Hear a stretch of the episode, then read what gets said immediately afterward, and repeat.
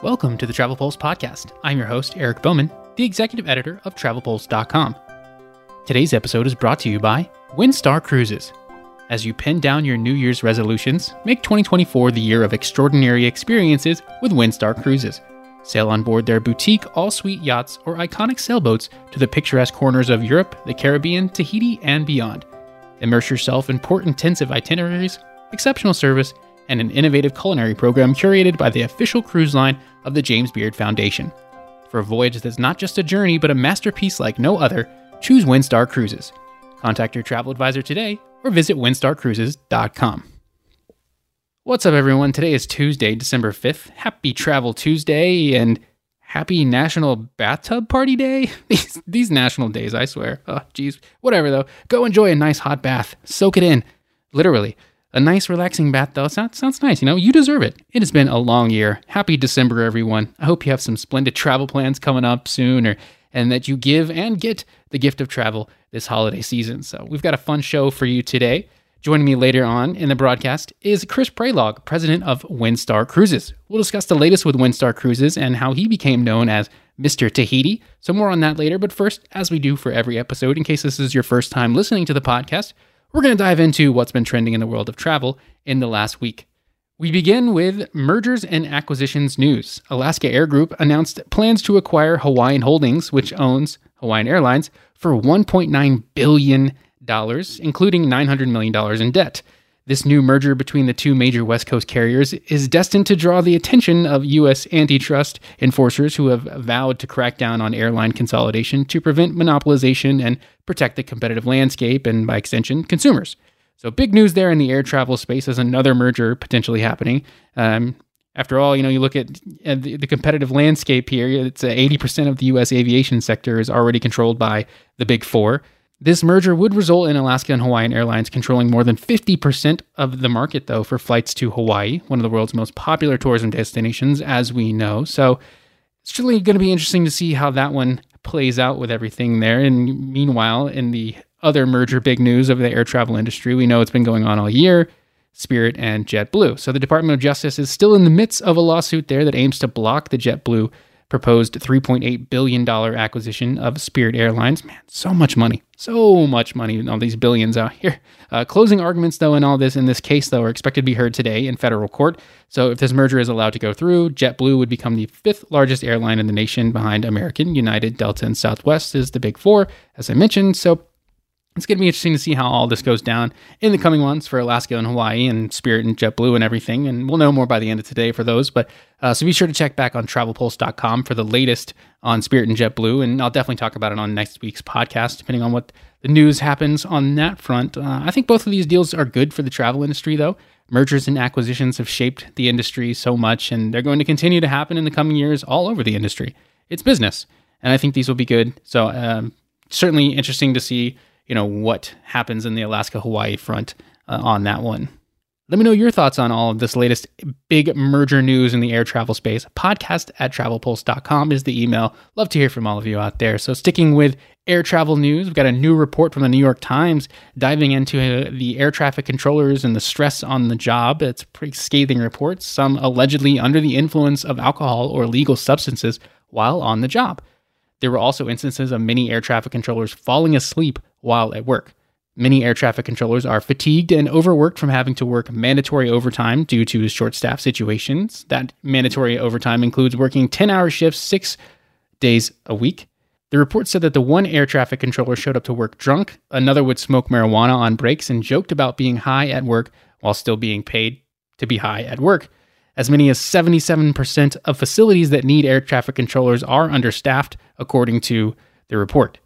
This could potentially, you know, kind of explain the overwhelming amount of near misses and close calls at airports uh, that prompted the F A A to call for an emergency meeting of nearly one hundred airports earlier this summer. In response to the article, the F A A called the New York Times report not reflective of the overall high safety standards that exist throughout the national airspace. The Air Traffic Controllers Union responded by saying the article does not portray the professionalism and skill with which the air traffic controllers display under stressful circumstances. So either way here, it's it's just, it's not a good look for the air, uh, air travel industry. Really feel for the air traffic controllers too. you know, while the F A A did say that they met their goal of hiring fifteen hundred air traffic controllers, you know, the job is intense. The hours are long. The pay is probably not what they would want it to be. I mean, it's still, it's a, it's a high paying job, but you know, it's a high stressful job as well. So the industry is still short staffed on it. So it definitely needs to be improved in twenty twenty-four. In other air travel news, the National Park Service, developed in partnership with the F A A, has revealed some new rules that will soon put limitations on commercial plane and helicopter tours that fly over national parks and monuments. Perhaps the most severe restrictions are being put in place at Mount Rushmore in the Badlands National Park in South Dakota, where all air tours will be required to remain at least one half mile from the park boundary or fly at an altitude of at least five thousand feet when above the park. The National Park Service said in an announcement statement, "These measures are designed to protect the park's natural and cultural resources, tribal sacred sites and ceremonial areas, and visitor experience." It's a big hit to the vendors who fly around these areas, but at the same time, it's the right thing to do here. So, speaking of national parks, we jump over to destination news there. And uh, do you want to visit the parks for free this year? Granted, most of them are free throughout the entire year, but some of them charge more, some of the bigger ones, obviously. National Park Service revealed its twenty twenty-four free days for more than four hundred parks will be available for free of charge to everyone on these specific days. January fifteenth is the birthday of Martin Luther King Junior That is a Monday in twenty twenty-four.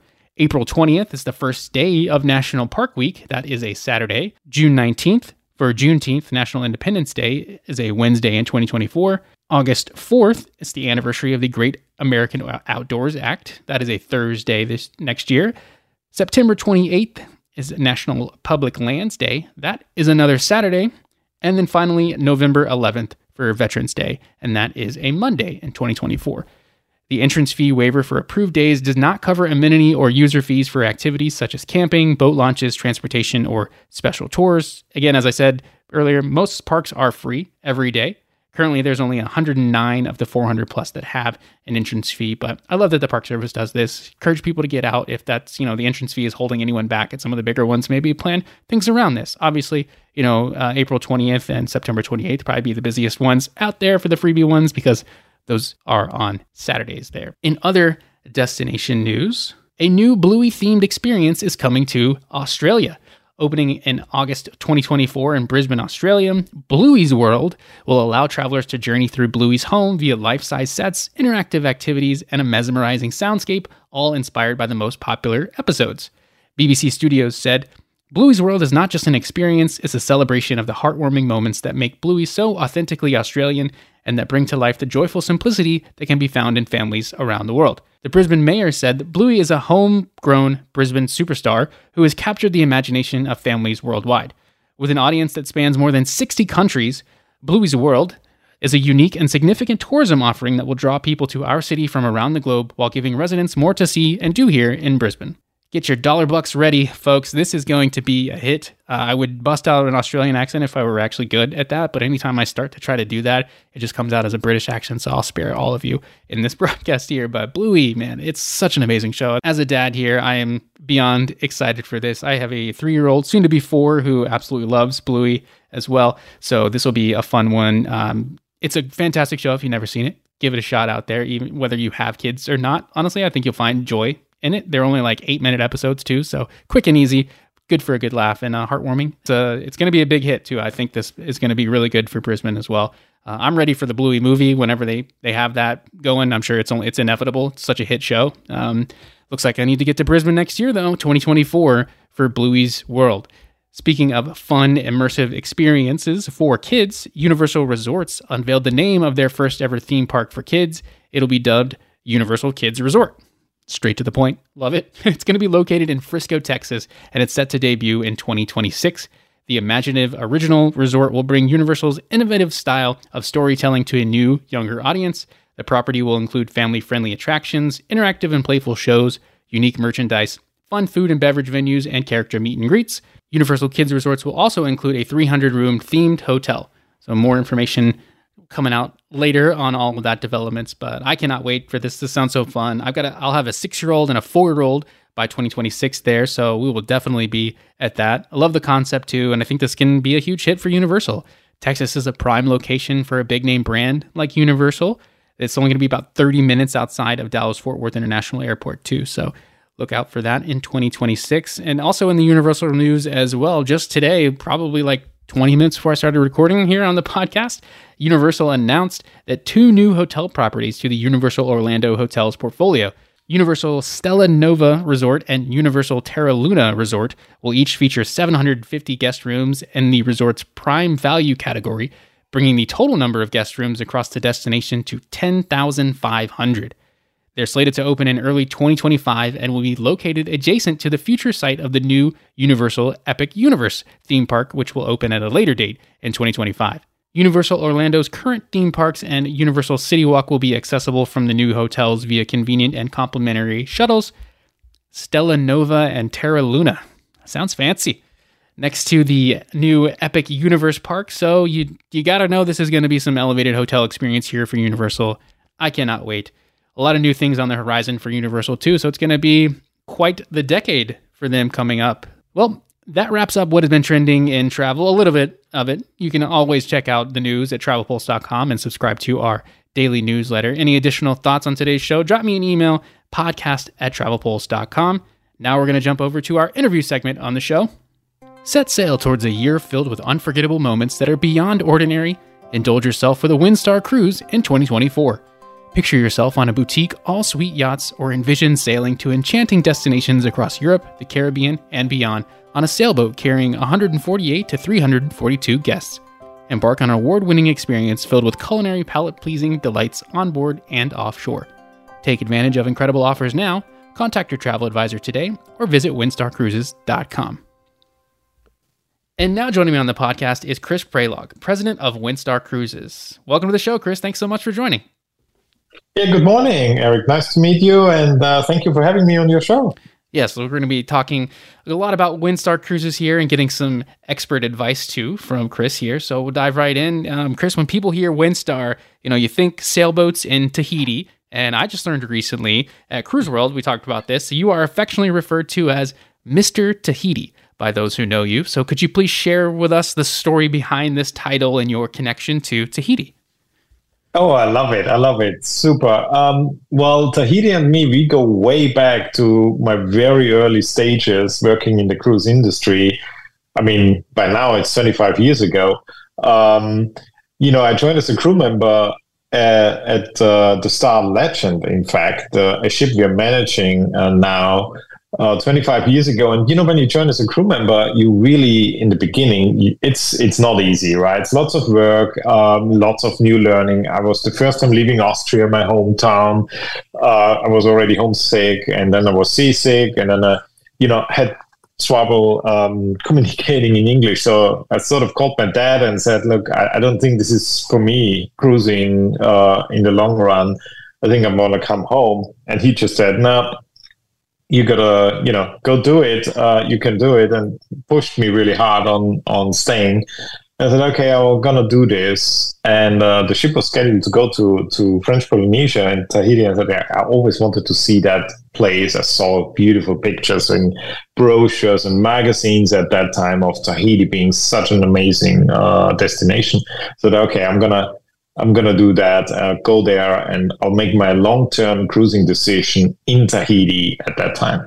Well, you can figure out now what I made, and I can only tell you, if you want to do a really good decision, go to Tahiti and make it there, because chances are that it's going to be a very successful uh, uh, decision. But really, my love for Tahiti is really gotten uh, amplified with Windstar, because it's Windstar even longer in Tahiti than I have known it, uh, now heading into thirty-six years, and we've always had presence there. And when when I go to Tahiti now, first of all, to me, Tahiti starts in Tom Bradley uh, L A terminal when I board the Air Tahiti Nui flight, because it's almost like you're already in Tahiti. You have what Tahiti stands for uh, already on the plane, from, you know, the the really, really friendly crew to the colors and so on. And then you arrive in Tahiti, it's just like, it feels to me at the moment already like coming home. So we are uh, really excited in February next year to welcome the Star Breeze in Tahiti. She's going to take over our year-long departures in uh, in French Polynesia, and the main Spirit will leave Tahiti and sail towards Europe. And so we have festivities planned, and uh, local government and all our partners come uh, to join us on uh, February fourth uh, on board the uh, Star Breeze when she takes over our all uh, year Tahiti cruises. So that's a little bit the history. Since thirty-six years there, um, you know, I've always said to anyone I meet, it's like, yeah, Tahiti, you should go like twice a year because it really makes you just so happy. And so um, it's a it's an amazing destination, and can't rave uh, more about it. I just love being there. It's on so many people's radar, you know, too, and everyone's uh, life list or bucket list, however you want to describe those. So shout out to your dad. Shout out to dads out there. He, Yeah, I just exactly. see it stuck it through, and, and here we are now. So that's that's amazing. Windstar has come a long way, though, since sailing in Tahiti more than twenty-six years ago, and it's uh, now well known not only for the beautiful sailboats, but you also have three yachts that enhance the intimate and personalized experience that Windstar is known for. So can you shed a little bit of light on who your typical Windstar guest is and what elements of the new Windstar experience really resonates most with them? Yeah, you know, it's, it's really uh, interesting, Eric, because We we have two distinctively different fleets. We have three sailboats and we have three uh, motor yachts, and they are having uh, a little bit of, you know, distinctively different uh, guests as well. And so the, the typical Windstar guest is really one who'd like to explore the destination, wants to learn more about where we go, and also bring the destination on board. So With with us, it's all six ships are relatively small, very small in, in, in new terms these days when you look at the mega ships. Um, and that allows you to really go deep into the uh, destination and deliver that in a very different way when you're sort of off the beaten path, when you are, um, you know, connecting really with the locals and learn about their upbringing, about how, how they live on the destination you're about to visit. You bring the culinary on board when it when it comes to our Shopping with the Chef program, and infuse our menus with the local delights which exist in the destination we visit. So that's that's a uniformed approach. No matter where you go and which ship you choose, you just get immersed uh, in the destination in a in a very true uh, and forward way. And I think our guests really seek that. They enjoy the destination, and when When you're on board any of our ships, it's that personalized service you can get on small ships, that really familiar feeling like you're coming home or you're coming home to your family. People know what you like, people know what you want, and it is just like seamless and flawless.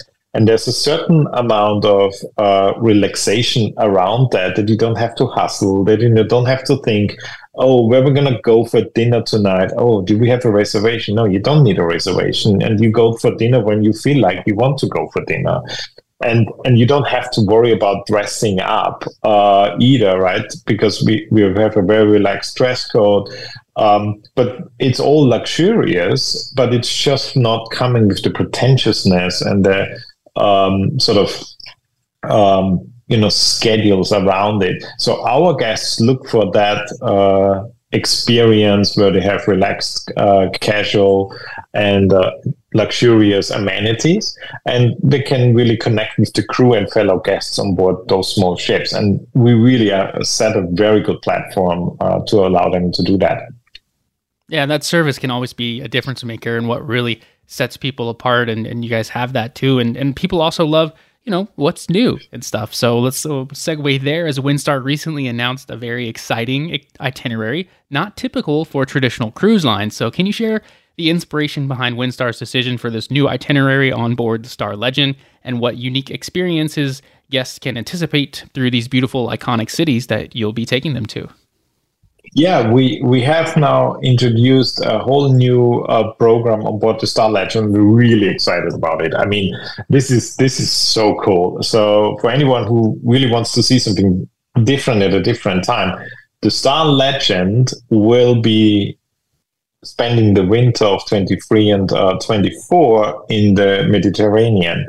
And we will have seven-day cruises from Barcelona to Rome. And now I can think like, well, that's not very different to any anyone else. But what we have done is we've created overnights in Barcelona, overnights in Nice and in Rome during the winter season. Now think about being in the Mediterranean during the winter when the temperatures are certainly cooler, when there's fewer crowds and you have access to all these fantastic sites, the Vatican, and you name it, you can go to Monte Carlo and you're not being surrounded by thousands of people, but actually can enjoy the cities. You can enjoy the indoors of museums, of art exhibitions. You can, you know, spend Christmas Day in the Vatican. You can spend uh, the New Year's Eve in Barcelona watching the beautiful fireworks. There's so much really interesting uh, things to do in those larger cities.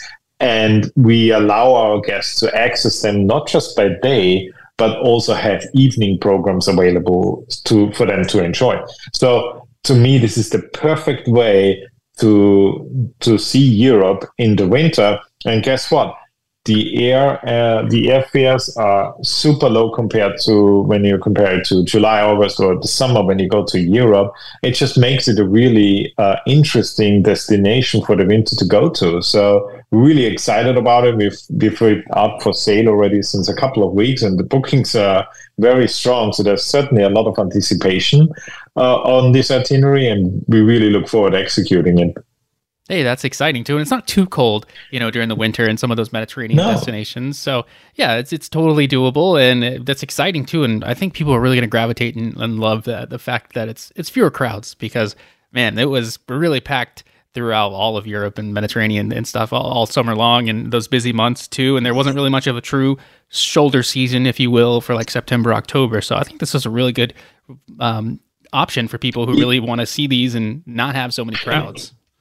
And let's be honest, it, it was, a, I think, the hottest summer on record in Europe. Um, so, you know, days with one hundred degrees and more in Rome, it's it's tough to visit a city and then really enjoy the city and walk around and, and see the beautiful buildings and really take in that culture when you're in this blazing heat.